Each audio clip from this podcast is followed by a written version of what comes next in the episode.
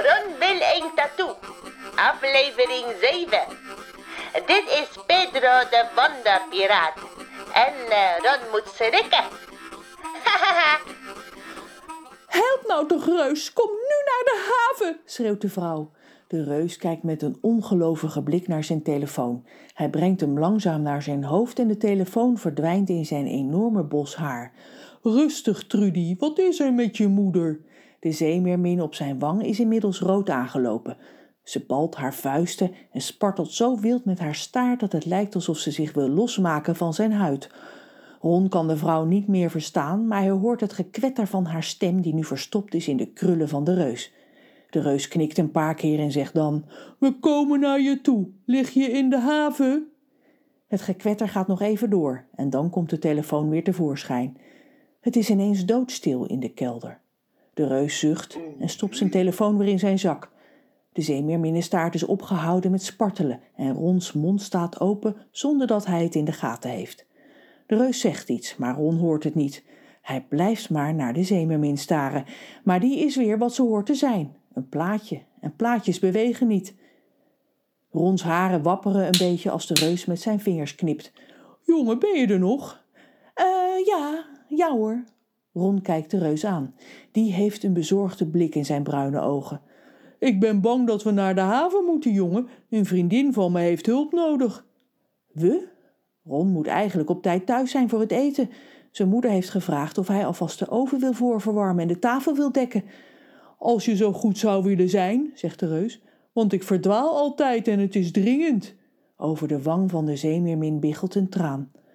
Wat Ron ziet kan niet, maar het gebeurt toch. En hij heeft geen koorts, is niet op zijn hoofd gevallen en hij is, voor zover hij weet, ook niet gek geworden. Dus zit er maar één ding op, hij moet zijn ogen geloven. En hij moet mee naar de haven, want tegen een bezorgd kijkende reus en een huilende zeemermin kan hij niet op. Oké, zegt Ron dus. Hij gaat rechtop staan en zegt dan met ferme stem: Ik zal me even voorstellen. Ik heet Ron, Ronnie voor vrienden. De reus glimlacht. Aangenaam, Ronnie. Ik heet Reus. En dan staat hij op. Hij wordt langzaam steeds een stukje groter, als een berg die uit de grond verrijst. Maar helemaal rechtop staan lukt niet. Krom als een hoepel schuifelt Reus naar de trap. Kom jongen, we gaan. Reus steekt zijn handen door het trapgat, wurmt zijn lijf er doorheen en is dan in twee passen boven. Ron loopt achter Reus aan en de trap heeft twintig treden, telt hij. Buiten kan Ron Reus pas echt goed bekijken. Hij lijkt nog steeds op het Boeddha-beeld bij de Chinees, met zijn ronde hoofd en zijn grote buik. Om die buik spant een zwart t-shirt en hij draagt een zwarte broek met een brede zwarte riem met daarop een zilverkleurige leeuwenkop. Met zijn zwarte haren, snor en baard en al die tatoeages lijkt Reus op een echte piraat. Het enige wat helemaal niet piraterig is, zijn zijn schoenen. Nou ja, schoenen. Reus heeft rode pantoffels aan zijn voeten. Kom, we gaan naar de bus. Reus beent door het steegje en Ron holt achter hem aan. Hij kan hem niet bijhouden. Aan het einde van het steegje slaat hij links af en als Ron de hoek omrent, ziet hij dat Reus in het gras zit. Zijn rug leunt tegen een witte bestelbus. Hij rolt één voor één zijn broekspijpen op en als Ron ziet wat er onder de pijpen vandaan komt, valt hij van schrik bijna op de grond. Want waar de benen van de reus horen te zitten, ziet hij twee houten stokken. Ze lijken op de poten van de keukentafel thuis. Reus schroeft een stok los en daarna de volgende. Hij zet de stokken met de pantoffels er nog aan in het gras en komt in één beweging overeind. Anders pas ik niet in de bus, zegt hij glimlachend. De rode steen in zijn hoektand glinstert in het zonlicht. Reus wankelt op de stompen van zijn benen naar het portier van de bus.